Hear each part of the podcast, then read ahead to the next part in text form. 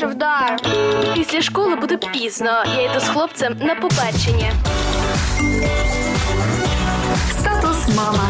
Найкраще для дітей.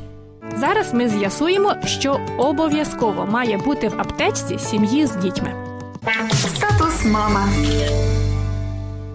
Якщо у вас є діти, які не потребують специфічних медикаментів, і ви живете у місцевості, де купити ліки не проблема, вдома у вас мають бути насамперед засоби першої допомоги.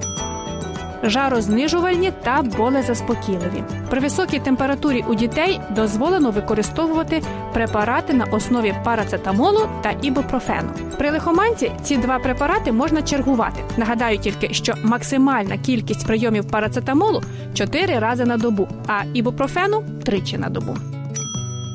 Сорбенти. Якщо ви зупинили свій вибір на традиційному активованому вугіллі, то врахуйте, що дієва разова доза при харчових отруєннях не менше 500 мг на 1 кг ваги. Як бачимо, це досить велика кількість, і швидше за все малюк стільки не з'їсть.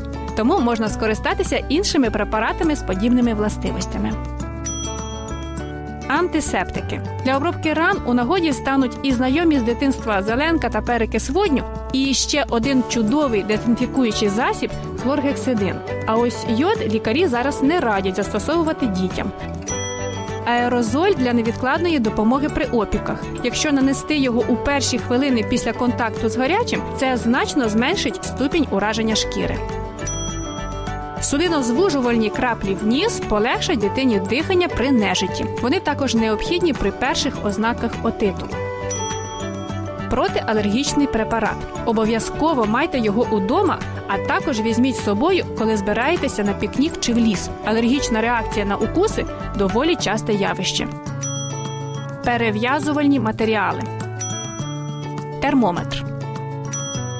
У холодну пору року педіатри також радять не забувати про вітамін Д. Про дозування розпитайте сімейного лікаря. Дуже хочеться, щоб потреба у ліках виникала у нас якомога рідше. І нагадаю, найкращі ліки і найкращий профілактичний засіб від хвороб це гарний настрій, здоровий спосіб життя, дух вдячності, ну і ще молитва. А я вам дякую, що ви були з нами.